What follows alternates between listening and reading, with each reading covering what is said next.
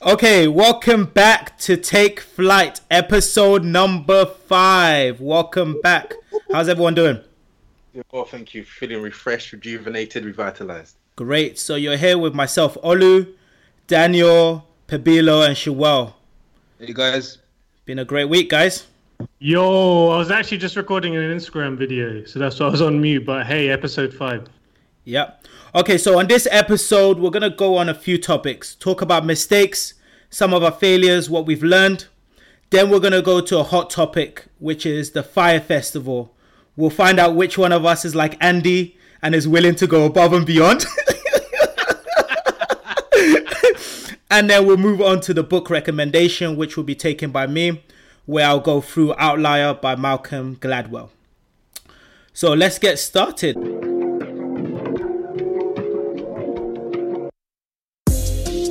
Take off, take flight with you. For we never fly, but we're flying. let's open out for discussion. I know this is an area that most people don't like to share. I know now that we're in the social media sort of generation, everyone just posts their highlights and their success stories. But I thought it would be good for this episode for us to just have an open discussion about some of our failures, mistakes, how we've overcome them and learned from them. So, so first of all, I would say, how do you guys even define failure?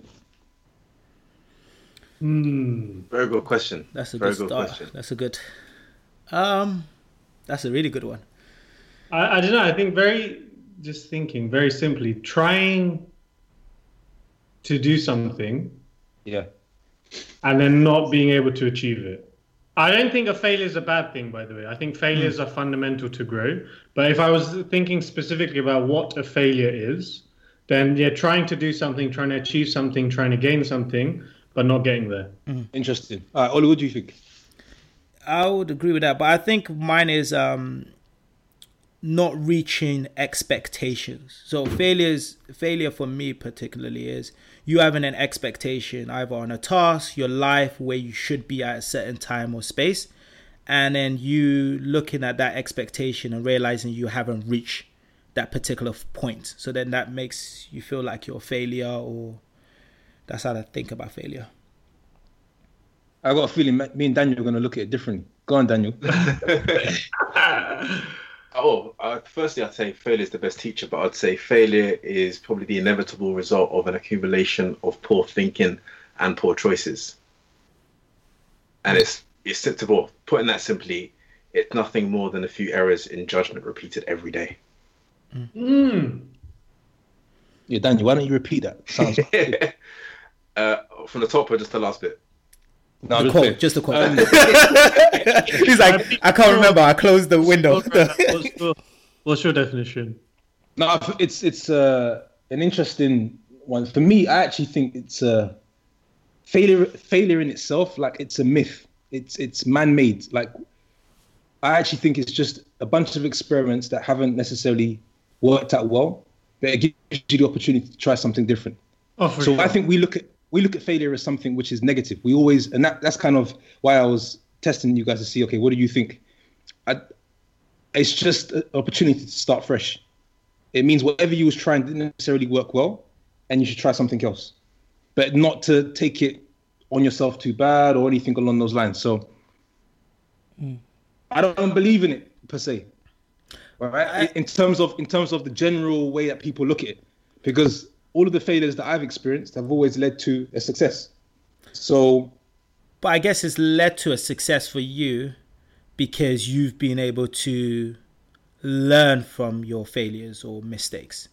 which is key, yeah. Which is the key aspect of it because if you're doing the exact same mistake or failures or um, then you're not really learning or growing or um, evolving if you sort of try to look at that. I think before we go into that, I think it would be good just to go around and just talk about some of the big failures that we have in our life. Let's make it a little bit more personal and go around and say some of the mistakes you might want to share on the podcast that you've made. I, I don't mind shooting my, my one first and then get you guys to open up after. So basically, my my biggest failure, and this is something which I at the time hated it, but similar to what P was saying, you you grow and you end up loving each failure that you have because it's one step closer to success. So my biggest failure and earliest one probably as well was when I was uh, 19. So I just moved to London for university, and I grew up in quite a small, quiet-ish city. And when I was growing up, my parents were quite strict on me as well. So I wasn't given all the independence that some teenagers are, are given. So I moved to London. I'm in a big city. I'm living on my own. I have no parents telling me what to do, and I and I have all the freedom in the world. So then I go to university. After a few weeks of lectures, I think, do you know what? I don't actually need lectures. I know I know all the topics anyway. Then fast forward, fast forward to the end of. What was that year. based on? That you decided that you know don't your great I just IQ thought- or I ego. just thought I just- It's based- it's I'll based on wait ego. till the- I'll wait till the end of the year and then I'll just catch up on everything. Um, then it gets to the end of the year, and during that year, didn't attend many lectures. Uh, my priorities were mainly going out, making new friends. Studying was very, very low on the list. Then at the end of the year, ultimately, because of my actions during the year, my results spoke for those actions, and I was told that I had failed my first year of uni. Now, I, up until this stage, academically, I'd been quite strong, um, had been an A grade student, never really had to deal with failure before. To now suddenly, at the end of university, being told you failed your first year, and you can't carry on until the second year until you've retaken the whole of your first year. That's how bad it, I had failed.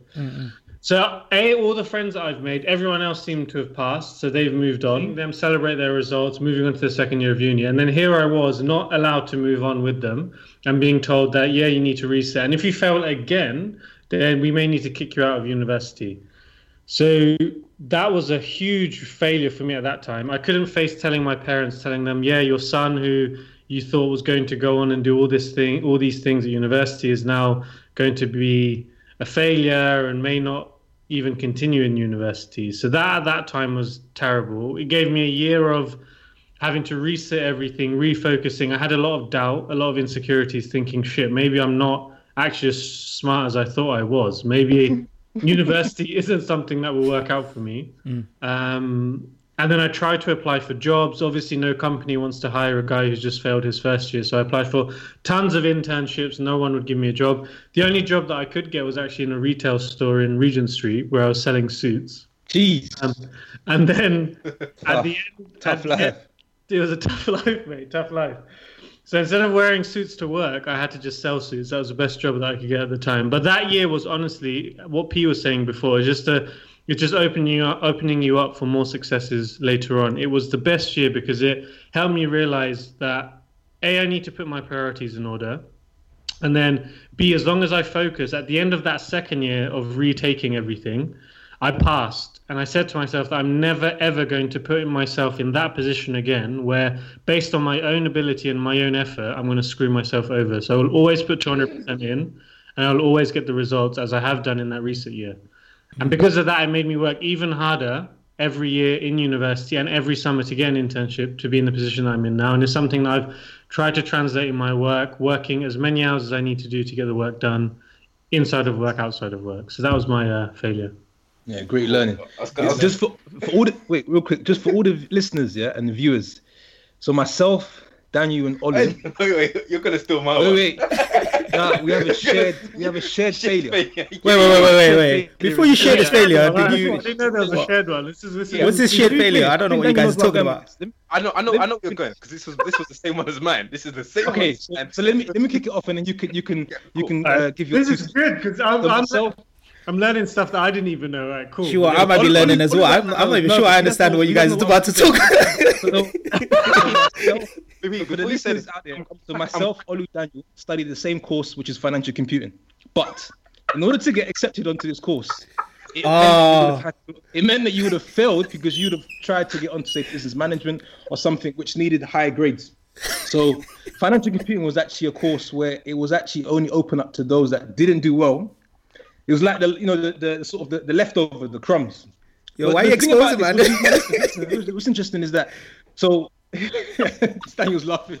can't So laughing. what's the what's key thing. about this? Because I remember, I remember wanting to study business management so bad, right? And then jumping into financial computing, not knowing what C was about, not knowing anything about VBA or computer programming, and thinking to myself, bruv, I am a quote unquote failure. and everyone in this class is also a failure. Only to realize during the course of our um, university years, our our degree was a lot more complicated, was a lot more complex than any of the other degrees around. Yeah. And I think we used it, I think it's a great story because look how we've used it and we've leveraged it to put ourselves in the position that we're in now. So it's P- um. P, you know what's funny what about you that? could- You know what's funny No, about that- that? Did you guys receive but- the letter No, no, that you were on the course prior to getting your Yeah, actual so- yeah, A level grade? so- So, Yeah, so like, go- uh, so- you wanna- so- you wanna hear- so- you wanna hear what's funny? So, so rewinding, so rewinding from what Pab went on was saying, I remember vividly on the night of UCAS when your A level grades come out here, and then My God. I'm, Bro, I had- I I'm, had I'm like- refreshing I think 2 a.m. in the morning. Solid D's, some solid D's, chemistry D, business D, and then one other subject C. well done with the No, C. seriously, Honestly, so we were, we were the whole entire family were in Saudi Arabia at this time, and, this is when the result came out during the summertime. And my mum was expecting obviously to get good enough results so I can go to either Oxford Brookes or Brunel do business management or something along those lines. When she saw the results on the screen, she got so hot. I left the room. I said, I don't want to be in that same room. Listen, and then done. To your, you can you can finish it. But then you get a letter after saying we have this course called financial computing. If you're still interested, um, but you're, you're not able to get into business management, what would you take it or not?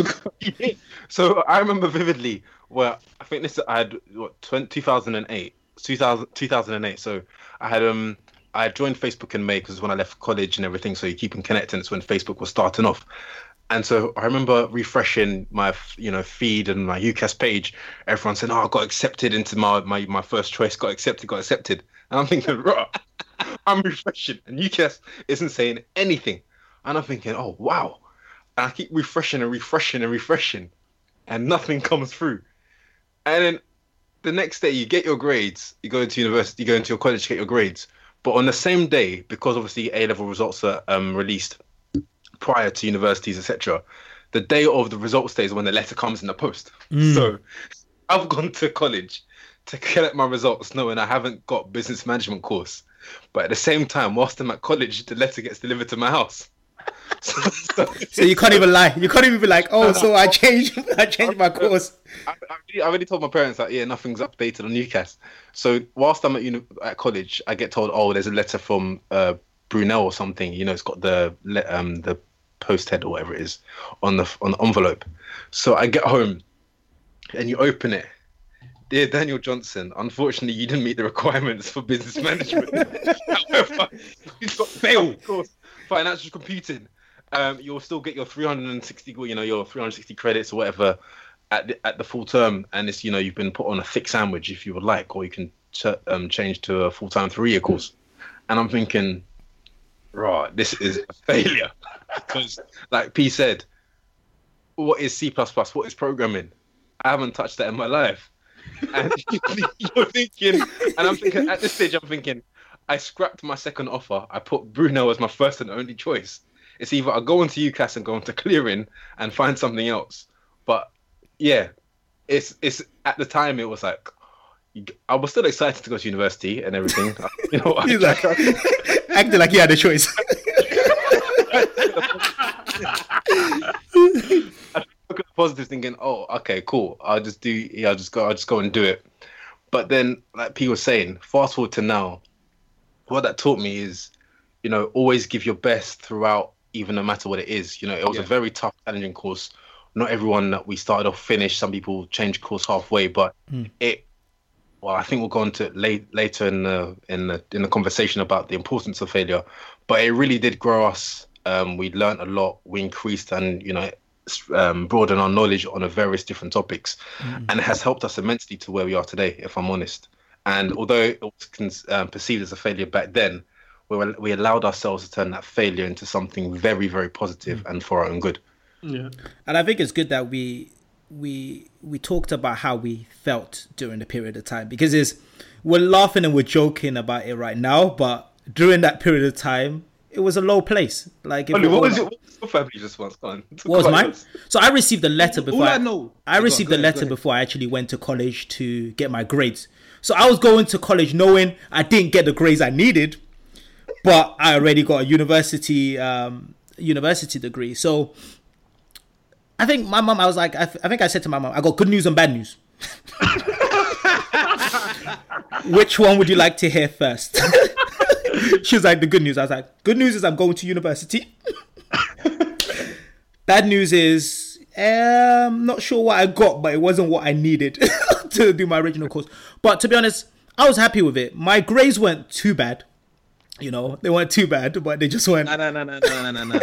Financial you were sitting at a couple D's. No, because remember I did- No, no, no, too bad. No, So remember, I did. Um, Nah. remember, I did maths and accounting. I did maths and accounting for college, Uh, so I had C's in them. And maybe I shouldn't even be saying that in case my employers are like, "Yo, what did you?" No, but I think. I, I, I, But I did get a first class in university, so in case any of my, in case my manager or anyone's listening, future And- employers, and- just know that. and I think, and I think, case in point, it, it, I think it makes for a very inspiring story Mm. because here you are with a class of students who, in essence, have not managed to get what they wanted as their first choice. I remember taking tuition lessons in South London, so traveling to learn C++. I still didn't pass, but it was just, it was just the the willingness to continue going, to keep going, keep going, and say, look, there's some, there must be something bright at the end of the tunnel. And as we graduated, we managed to do pretty well in our dissertation.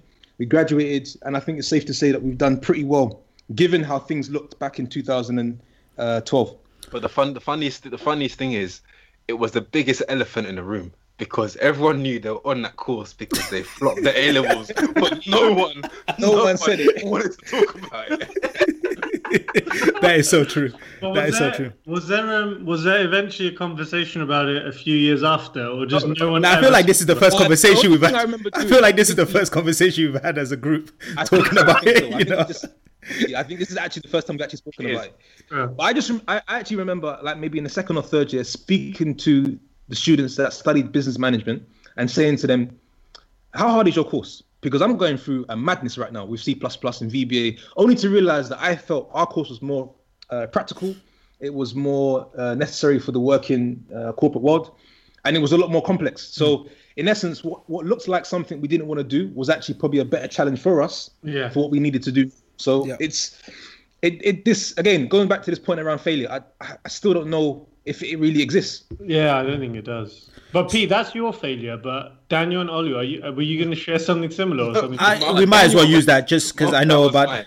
Because- well, you got a specific one. mine was going to be more um but i keep it quite short financial failure so if i talk about financial failures everyone says oh investments you know everyone's got all these great investments i could talk about mine in cryptocurrency and i think it's one that it's one that no one likes to talk about cryptocurrency so and you'll probably see that most people that were all shouting about cryptocurrency a year ago are not talking about it right now but really quiet now, aren't they? Yeah. Just tell us how much you lost. So on a on a real case, I lost three thousand pounds based on cryptocurrency. So it wasn't. I read some stories where some people lost forty k, fifty k. It wasn't that bad. Some bad. people lost. Some people lost a lot more. But Yeah, um, like- on my Well, not instance, I lost three k on it, and yes, at the time I did feel okay. I was a failure, or I made I didn't know what I was doing. I didn't understand it. But I think, like Pabilo said, is really what did I take away from it and learn from it. So in that particular example, I said to myself, unless I truly understand a 100%. particular investment, I do not invest in it. Like, don't follow the crowd. You hear a lot of people say, "Oh, I've got this easy, quick way of making money," and everyone thinks, "Oh, without doing your research and understanding it, let me just replicate it." So for me, it's a three thousand. I don't call it failure, but lesson. Yes, it's expensive lesson, Yeah. uh, but it's something that won't make the same lesson, and I needed to go through that experience or failure, whatever you want to call it, to be able to come out the other side. And if I look at some of my other investments now, the amount of research, knowledge, information I get for myself stops me or minimizes that risk that I previously undertook. So Do you, do you think um, we do a good enough job in discussing our failures amongst our peers, family, friends? And should we? I think we only do it once we've we've turned it around to a success. So people will never talk about their failure whilst they're going through it. They'll only talk about it when they've become successful in that particular area, which I don't think is very beneficial. Someone, um, the owner of Slider Cuts, he's got a YouTube series who actually talks about some of the struggles he's currently facing after opening up his own barber studio Right. and he's talking about all the debts he's racked up. He, you know, he's he's adamant and doesn't want to take out um take on any capital from outside sources. He wants to self fund it. Whether that's a good thing or bad thing, but he has his reasons behind it. But he's talking about how he's struggling. Yeah, he cut celebrities. He he's won awards. He's got his own studio, which he's always wanted. But now he's managing day by day on just trying to you know provide for his family to pay. Yeah, I think he had to sell his flat, even to make rent. He's got a mortgage. He's got he's got debts up to you know 10, mm. 20 grand, and he's struggling. But the thing is, he's sharing it whilst he's going through it. Yeah, he's cool. not one of the people to share it. You know, oh yeah, five years ago I was struggling, but you never knew. But let me mm. know when you're struggling, so I can actually, you know, it helps me actually visualize what someone goes through. And also, you, you have more. Not not that you're trying to have. You're not trying to have people feel sorry for you or have a pity party, but I think it's more beneficial and there's more impact when you share a failure or a struggle at the time of going through it, rather than when you're out of that particular challenge.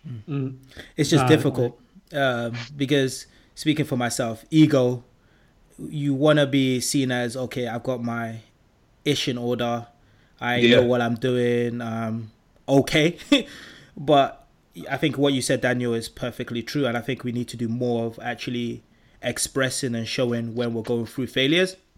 One, you'll be surprised how many people have actually gone through that same um, issue, mistake, or failure, and they can actually support or talk you through the particular area.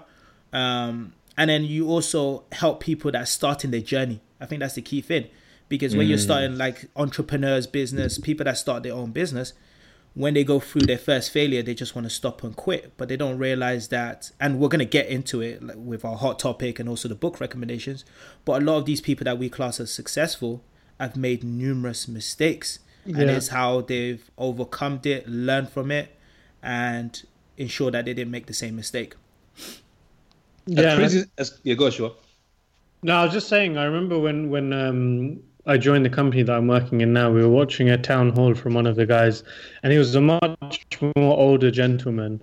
And one piece of advice that really stuck with me at that time, way back in 2012, that I tried to continuously think about is, while you're still young and smart enough to be able to do it, fail as fast as you can, as many times as you hmm. can, because then that brings you closer to the level of success that you're looking for. And if you want to play it safe and you, you don't want to make any mistakes, then do that. Play the slow game, but then you'll get caught up in your 30s and 40s and you won't get to where you want to be. So if you really, really want to make the most of your life, fail fast and fail as many times as you can. Sure, what you And- just said and- there, that is Yeah. what got me through. Because let's Yeah. say, for example, the cryptocurrency one, going back to that. Yeah.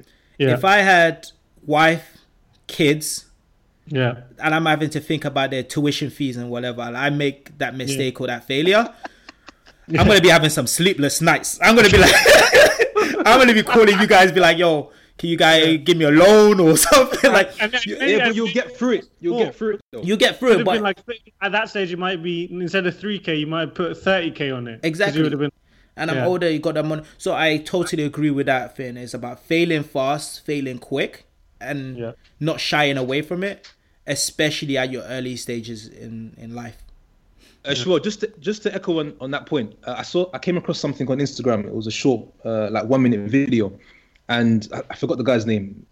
Um, and basically, what he said, and it was I've never heard this before, and he put it in such a way that made me actually get excited about the topic of failure and making mistakes. He says, if your success was dependent on receiving 25 no's or making 25 mistakes, how excited would you be at receiving the first one? And that changed the entire perspective because it was Wow, almost like, wow, okay, wow, wow, wow. let me now find the first failure. Let's let's when it slaps Yeah, me in the face, okay, chase fine. them. Yeah, Let's keep going. Yeah. So that was a good perspective also. let's hope. So uh, I know we've been talking about failures for quite a bit now. Um, before we move on to sort of the next topic, why don't we just go around and what are some of what would be your one tip for people that are either afraid to fail or are going through some sort of failure? Um, let's just go around and see. I would say I think we, I'll start off with that. I'd say there are five valuable lessons that we can take from failing. We've spoken a lot about them um, previously, um, but I just want to share five things. So the failure lesson number one would be experience. Um, there, you, there's a there are a lot of things you can learn from failing, um, and that will give you experience. I'm not going to go into detail. I'm just going to give you the overview. Um, the second one is knowledge. Um, third one, resilience. Fourth one, growth, and the fifth one, value. And when you're thinking about your, about your past failures, think about how much value you brought to the table. Could you have offered more value? What would have prevented you from failing? Also, learn to create immense value and do so consistently, you will eventually succeed.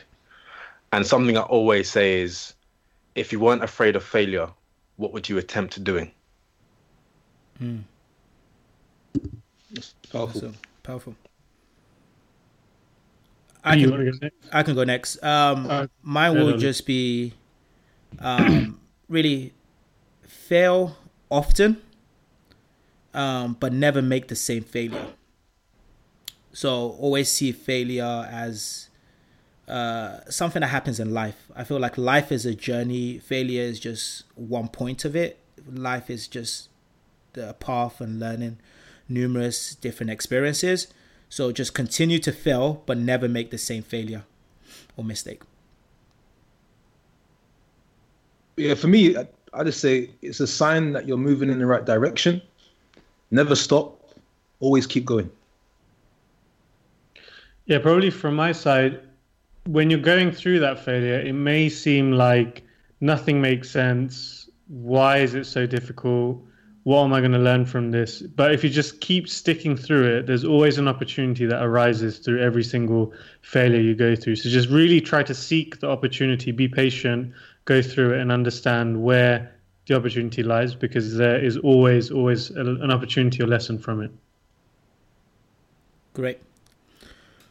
Okay, so let's sort of change the topic a little. S- uh, I'll say more of a lighter conversation. Oh, this is hilarious. But This is going to be a hot topic. so, uh, how many This of you hot. guys have watched um, the Fyre Festival? No, The I documentary on Netflix, right? Yeah, so there's I one on Hulu and there's uh, another one on Netflix. So I've seen the Netflix one. I've only seen the Netflix one. Yeah, same Netflix. I watched it last week. Mate, how do we say? How, Where do we start? Where do we start? So- so- so the reason- Okay, so let me give you some He's actually- background, Daniel. Um, so are you aware of the Fyre Fest? Like what happened with the Fyre Festival? You Was probably it, saw was, a lot. Of... was it was it was it that Ja Rule thing and then the sandwiches? Yeah. Yeah, yeah, exactly. exactly. So it was a business partnership between Ja Rule and um, a guy called Billy. Billy. Billy. So just context wise, it started with an app. So it's, it actually starts with a Fyre Festival app, which is supposed to be the Uber for booking artists. So supposed to simplify the whole booking experience. So you might have a birthday, you can go on this app, you can contact Ja Rule directly, do a booking, you don't have to go through an agent, etc. So conceptually, I personally feel like it's a great business idea. What do you guys think? No, that app, the app from when I s- when I was watching the documentary as well, I thought as an app, that's a solid solid idea. And if they maybe if they just focused and executed on just that alone, they would have had a lot more success than with the festival. See, I disagree. I feel like the festival was a great promotional. Forget it. We'll talk about how it went, but I felt like the the, festival was a execution great was, the, was the hot topic. promotion. Yeah, exactly. the idea the idea behind it the only thing i wasn't too sure about in in terms of how it was like you've now basically given the public access to booking artists so how do how do you, as an artist like does it work by terms of like demand or if if, if i have a birthday for example and i've only got 10 people but i book Ja Rule do i get him or does someone else get him if they have 12 people so i wasn't too sure It all depends on the price. actually- Whatever price, I would assume the artist will have a fee. So There's a I don't big- think Ja Rule cares yeah. if he's performing for ten people or if he's performing for a hundred people. It's just okay. You tell me how many Yeah. what the capacity is gonna be. If it's ten, this is the fee that I'm gonna charge you.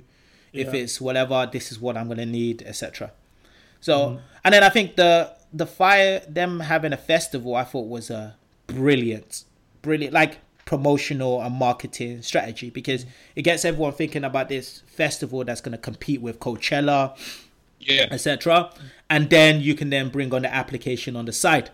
But let's talk about the execution when it comes to the So, execution. so real, real quick, the reason actually why it caught my attention is because there was a post on Instagram which said everything wrong with social media today, and I was like, raw.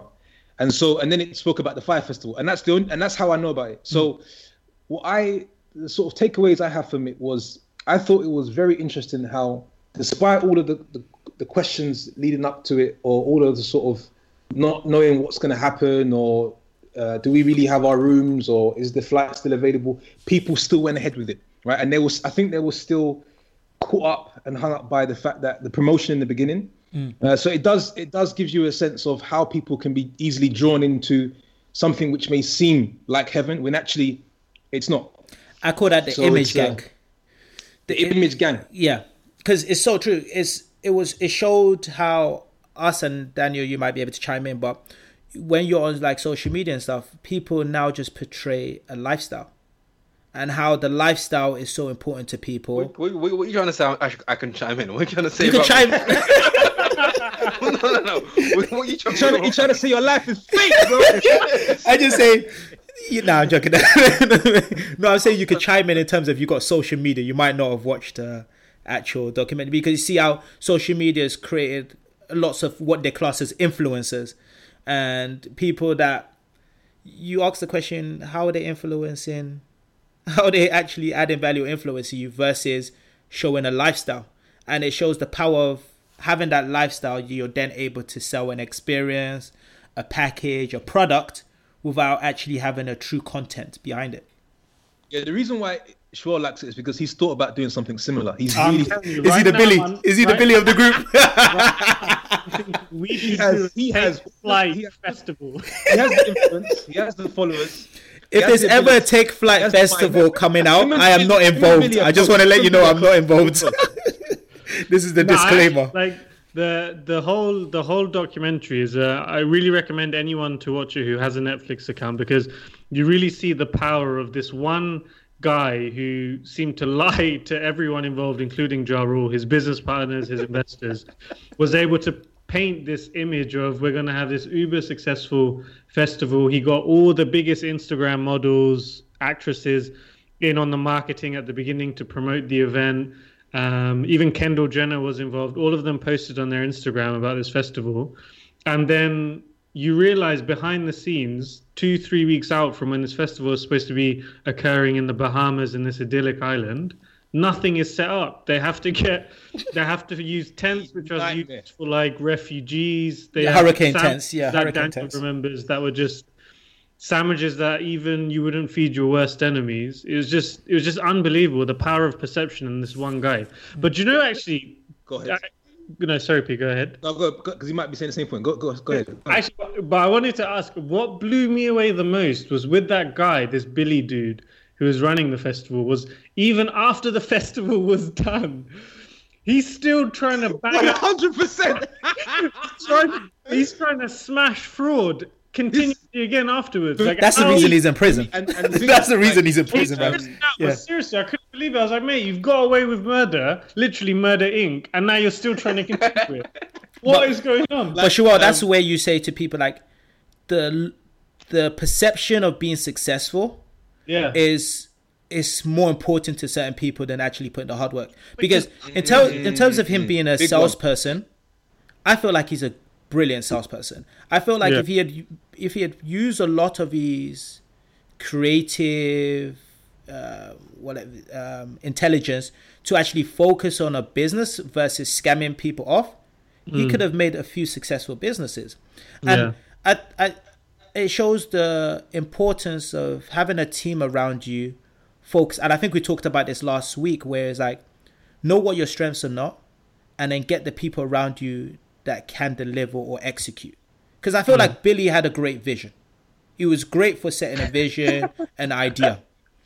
He just didn't have a team around, or he did have a team, or he wouldn't even empower or allow the team around him to actually execute. Like you mentioned, they had this Pablo Escobar island, which they were told not to mention his name. First video, they mention his name. They get kicked off that island. And they have now 40 or 50 days to do a festival, which normally takes 12 months to do a festival.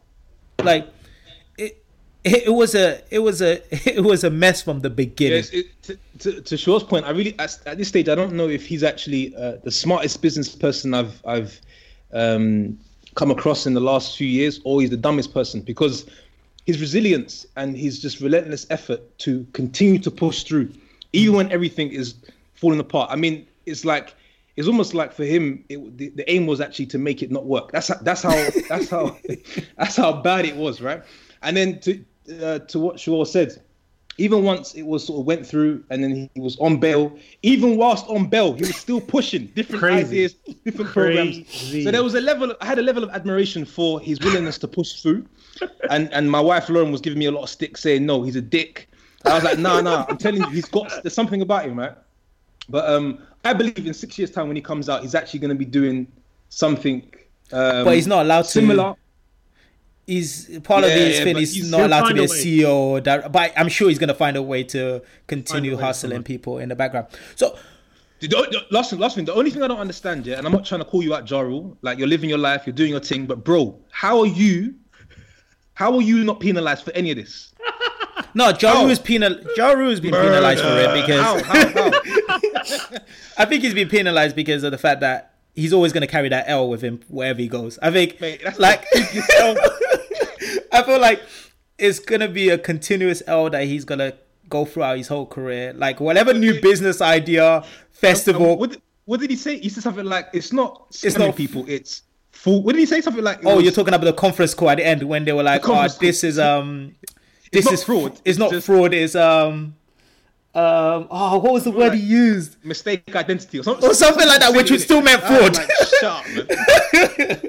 No, um, he's gonna carry. But I think one thing I didn't understand is why they weren't willing to pull the plug of the whole. Like, because I think I think he had too many investors backed. Too many investors had backed the um, festival, Mm. and by pulling the plug, he would have probably lost face, lost connections, and lost money. And he probably thought, even with everything not really looking in place Mm. right now, it could still work somehow, some way. it still work somehow, somewhere. Yeah. No, I just, I, yeah, I just feel like with the whole, the whole Fyre Festival, it just highlighted so many things that's wrong. Like now, I'm seeing uh, you guys been seeing like random festivals popping up on your phone right now. Like no, I haven't. I haven't. I get beer like requests festivals in like Amsterdam here and, and I'm just like I'll wait until year number two. Like one part I didn't feel sorry for, and I'll stand by my point. I didn't feel sorry for the people that bought tickets. Maybe it's just me. I didn't feel sorry. No, but it's true. They said if you can if you can afford anywhere. Someone said it on a talk show. This this this uh, the guy that was sitting on the um, in the talk show. He said if you can afford to pay four thousand to watch um, Blink One Eighty Two, I don't feel sorry for you. Yeah, I don't. I don't feel so. So- I feel like certain people need a little bit of um, diversity and a little bit in their life because it felt like you know when they pulled up and um, they saw the tent and the sights and they were like, "Is this really where we're staying?" And when they were in, Yeah. um, when they were in the coach on the way there, and the coach driver was like, "Oh, you guys are in for a surprise." Before they got there, I was just like, "Oh, wait and see." Um, well, one, one point that you mentioned, Oli, which I think just uh, is a great point, is um, how people are, and this Billy guy, he was a clear example of it. Of he was so busy trying to look like he was having a successful life that he just didn't put enough time into actually executing things. Hmm. And I think that's that's the biggest thing that resonated from me for me through this documentary because there's so many people nowadays who on social media or wha- wha- whatever tool are trying to give the image of that they're busy or hmm. trying to give the image that they have everything already but they don't actually have the core skills or the core goals or the core i don't know outcomes in their life that is generating that life. And they're focusing so much on the perception of it that eventually it will catch up on them. And there's something that people should be very very careful about that they put a weight on actually doing the actions doing the things that will get them to the success that they need instead of just giving it the perception that they are achieving it already there. Because it's a dangerous slippery slope as well if you start going down that way No, I agree. agree, sure. And Daniel, I know you haven't watched it, but it would be good to pull you in on um on getting an understanding of um if when have you been willing to go above and beyond for for work? How maybe even get an understanding Don't- of how don't- much. Don't, don't try and send- don't- You're not. You're not trying to send- you're not trying to send for me. No, I'm just trying to Don't try. I- Don't I try work- and say going up, going above and beyond for my company like Andy. Don't try. Do you know about Andy? Andy, Don't try. I'm just No, no, asking, no, like, no, no, not even for Andy. I'm just willing. How much are you willing to go above and beyond for this podcast? For this podcast, how much are you willing to go above and beyond? You've been for in a lot of that. How much are you willing to go? thing, hang on. The one thing, the one thing I think about this Andy situation, right, is for Billy to even suggest, "Listen, Andy, take one for the team. It, it tells me he's done it before. Exactly. And that's So, the, I'm, I'm gonna put that. He's done it. He's done it before. You got to be comfortable enough to say like, there's certain people that you're gonna be like, okay, Because he got I ready. want you to take one for the team. He got ready. And all that. He got ready. And then you know what was so funny was when he was like, "Oh yeah, the guy was a nice guy. You know, I didn't have to. Um, I came back with the water." I'm gonna throw out there. I still think he went ahead and did that big favor. I'm just gonna. Anyways, for uh, for all the listeners, yeah, tune in, tune in. yeah, you gotta watch it. You gotta watch it, and let's get some comments on it. But I think just to wrap up for the folks that have watched it, um, it'll be good just to understand what is the one thing you take away from the Fyre Festival, the whole experience. Um, as I know, some of us are entrepreneurs doing our own um, side hustles. What do you take away from it? And Shawal, I hope you didn't take the fact that you're going to replicate what Billy's Nah, doing. uh, uh, Otherwise, we're going to be needing someone else have to a- fill in your spot have on the a podcast. Flight festival sometime soon. um, I'm already planning that. No, I think the biggest thing for me is don't don't spend too much time on giving the perception of you living a particular life if it's far from your reality. So just try and focus your majority of your time on your reality and making that better instead of trying to improve the perception of it. I would say mine would be um, surround yourself with the right team and also empower that team to make the right decisions. I think Billy was a great salesman, um, great visionary. Unfortunately, when it came to the execution, he wasn't capable to do that. So it's making sure you have people, someone that's actually dealt in a festival or planned on organize a festival, to actually then manage and do that logistics. And like we mentioned yes last week um, on the podcast, is whatever your strengths are not, find the right person that that's their strength and leverage that person. P, what's yours? For me, just Always go above and beyond. Is that No, all I'm say, listen, whatever you're doing in life, whatever your passion is, just make sure you set the parameters and the and the lines, yeah, and don't go above and beyond. All. cool? Okay, no, that was uh, mine? you haven't watched it. Okay, what's yours? Go on, Daniel. What's yours? No, I'm, I'm playing. I'm playing. Okay. Um, so let's move on to the book recommendation. So this week I will be taking the book recommendation section.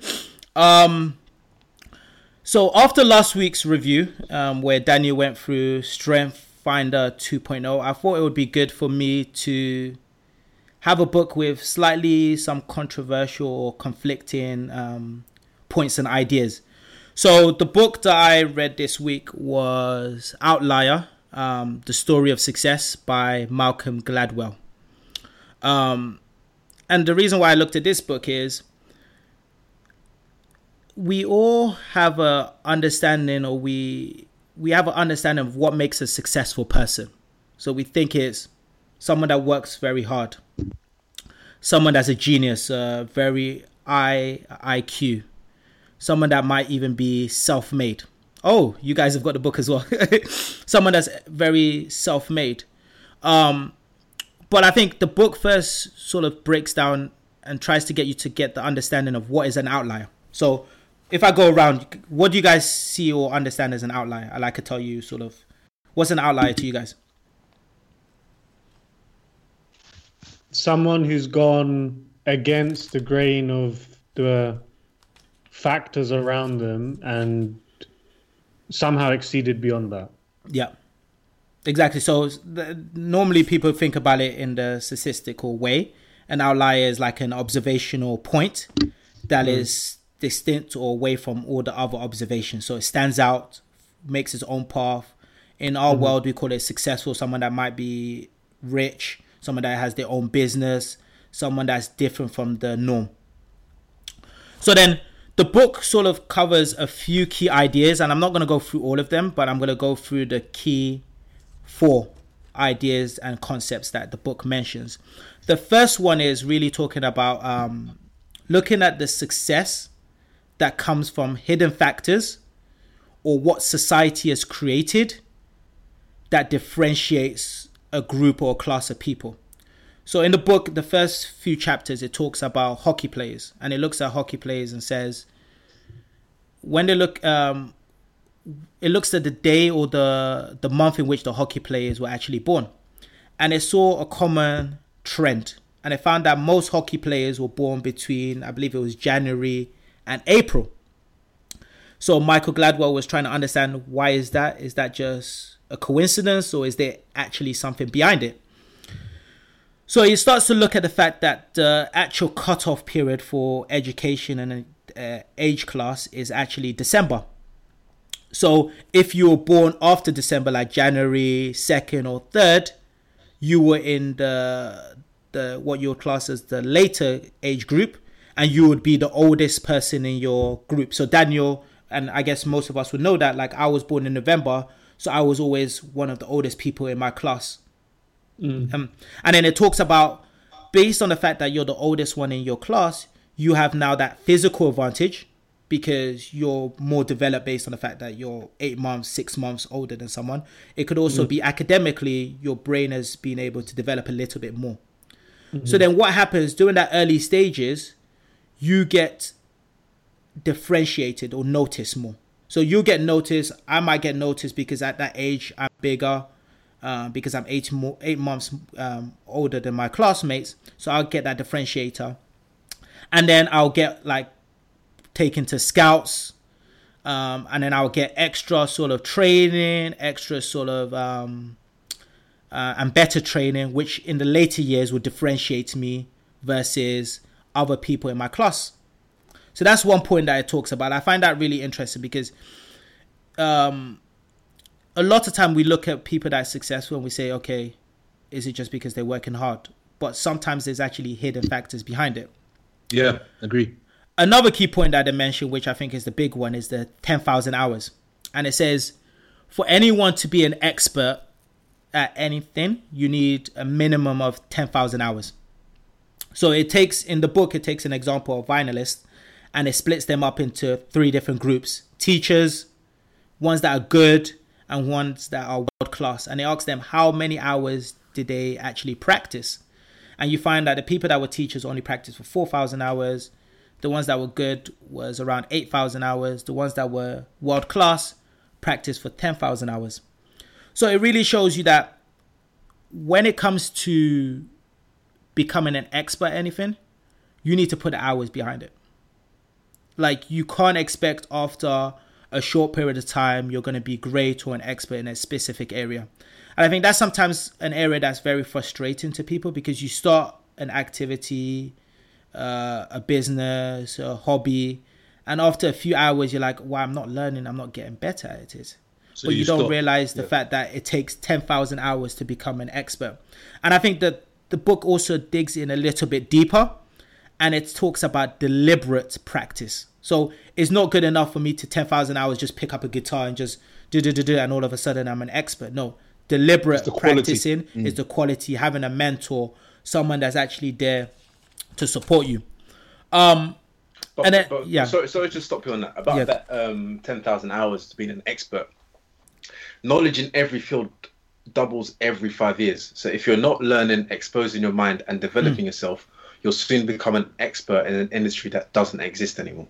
agree. Uh, Dan, that's a key point because I heard, I also heard there was this, uh, the name escapes me, but what he said was this 10,000 hours concept is now evolved into how quickly you can rack up 10,000 hours because of the changing uh, patterns in, in the world and also changing industry. So it's no longer good enough just to say, like, you also have to attach a time uh, scale to that because if you say, for example, 10,000 hours for people like us who work a nine to five, you're going to have to do something before and after work. Hmm. That will probably take you, if you two or three hours a day, 10, 10 years. Hmm. That's take that that's in essence now too long to be a success in whatever perhaps you're thinking about doing. So it's kind of that we shouldn't also forget how the time plays a factor in those 10 hours. No, I agree. And I think P, what you're mentioning also is why I even find key. When people say, "Oh, what should I start a business in?" or "What should I like do a side hustle in?" A lot of times it should actually be whatever your day job is, finding a way to do something because you've already got technically you got that ten thousand hours. Because if you're there seven, eight hours a day, you'll be, you'll be surprised. But you're an expert in what you particularly do. So how can you do, open up a consultancy company on the side or something on the side where people don't really think and they're like, oh, I'm gonna start doing um, animation, which is fine. But you just need to know at the beginning of your day and the end of the day, you need to get that ten thousand hours in. Um, What, one thing about this book, sorry, is Yeah, um, I thought it was quite satisfying to read because after reading, especially, I think there was a there was a there's a piece on on how Bill Bill Gates made made it to his Mm. point in his life and his success, and it spoke a lot about the, what was one of the the biggest factors was the area he grew up in. He grew up in an area which wasn't too close, which wasn't too far away from I think a computer school or a tech school. Yeah. Where in, and there was nothing else around in that area. So all he all he found himself doing was actually going to this school, learning computers, and coming back home. So he had nothing else around to keep himself occupied and busy. Yeah. Um, plus, also his willingness to, to see th- things through and to to almost eat, sleep um, um, computers. But it, it was satisfying because I said sometimes we get frustrated in ourselves. We'll say, "How how comes I'm not as big as you know so and so, or not as big as?" But it has a lot to do with where you started, your environment. Uh, if you look at your if you look at your your teenage years, what areas you was in. Um, so it made me say, "Hang on a minute. Look, there is." there are unique factors as to why someone like you could swap Bill Gates with somebody else, and that person would have perhaps been able to accumulate Hmm. the same level of success. It's it's really those different external factors that we're not all um, going to And experience. P, that's But it's I- great that you mentioned that because I think that's the other point where it says people always glorify that individual, yeah, but don't understand that when it comes to even talent, like talent is overrated. In the book, it shows like Yeah. talent is overrated. You just need to be good enough. So you need to have a certain IQ, a certain basic foundation that you know, and then what is more important is like you mentioned, the opportunities that you actually have. So, for example, they talk about the Bill Gates story that you mentioned. yeah. Bill Gates had probably one of the only computers or access to a computer at the age of 13 and was able to have unlimited amount of access to it where most people didn't have it unless you work for IBM or top company etc. So from the age of 13 he was able to code for 7 years and get that 10,000 hours experience. So the average me you at that time we wouldn't have had access to that computer. So already when he's 21 we're catching up he's already coded thousands and thousands of hours before us. So when he's 21, he's ready for that opportunity and being able to um, move forward. So I think that ties into the third point. And then the last one, which I really liked because this one was less about myself, but more about how I will raise my kids in the future, which was the one around cultural capital or like the social economics. So it talks about the difference between a rich family and a poor family. And it talks I about. Yeah, it ahead, talks about like entitlement and how entitlement is not always a bad thing. Automatically, when we think about entitlement, we feel about the negative aspect of entitlement.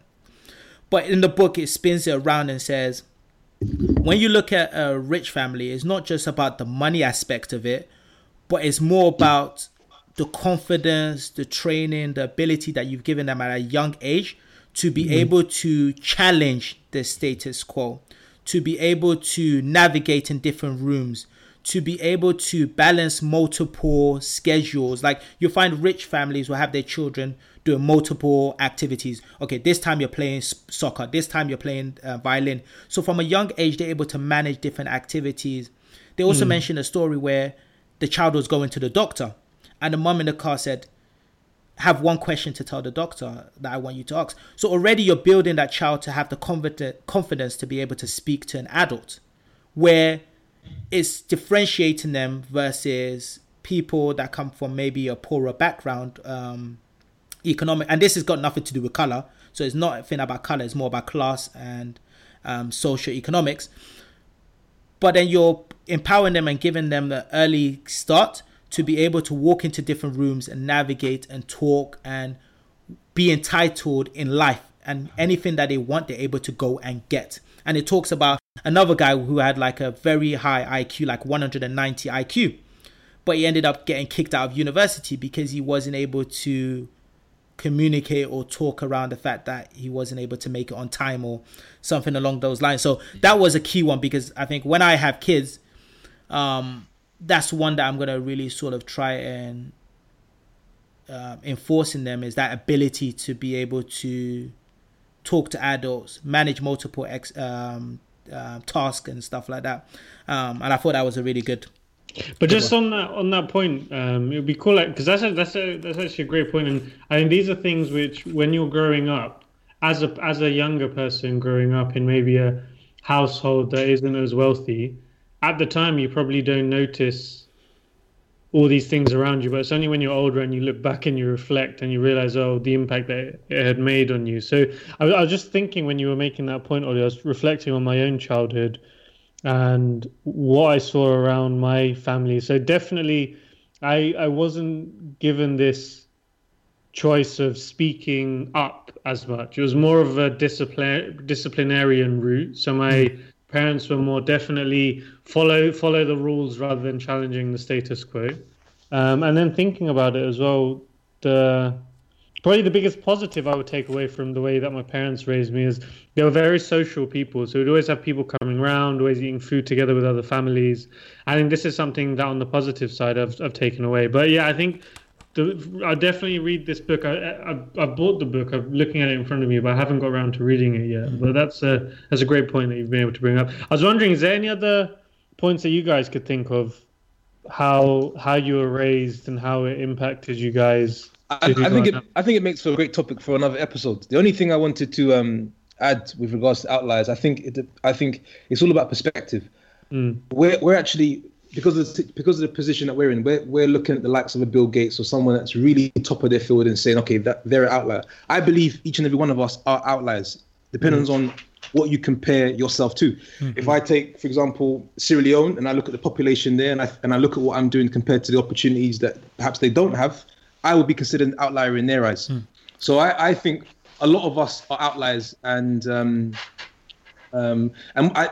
But I think Pete, Yeah. I think you agree with uh, all of us are outliers. But then, I, what this book does, and which I, I I really enjoy, is the fact that it challenges you to understand that you're an outlier just not because of yourself, but because Yeah. of the opportunities and the advantages that Sure. you've received.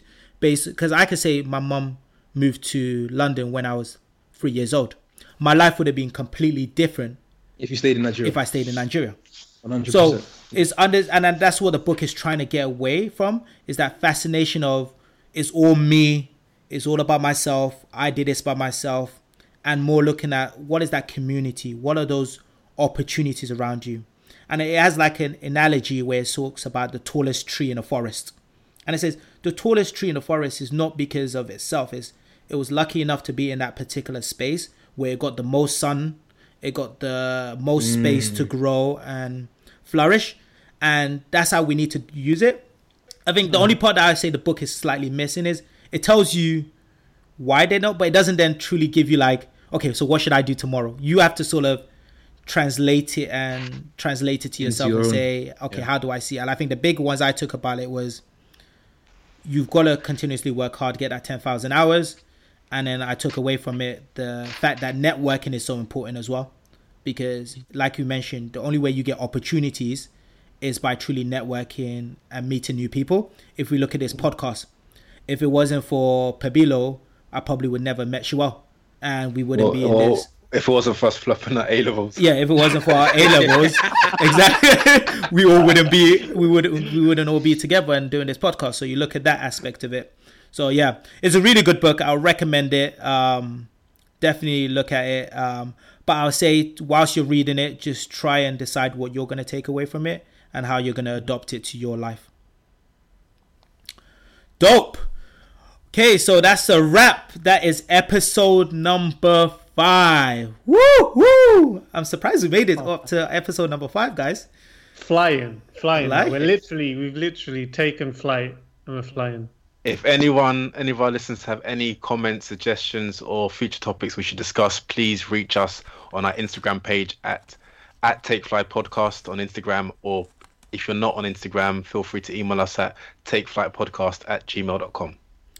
Great. And one other thing, for everyone that listens to our podcast on whichever platform, we're on Spotify, we're on Apple Podcasts, we're on SoundCloud, listen to it. And if there's any bit that you like, screenshot Take Flight Podcast, you listening to it, and then tag us, Instagram page, Take Flight Podcast. And what we'll try and do is we're thinking of competitions on what we can do for our listeners. So tag us, and then we'll try and think of what we can do later on. Great. So that's a wrap. Thank you very much for listening. Take Flight, episode number five. Woo, woo, woo. Take off,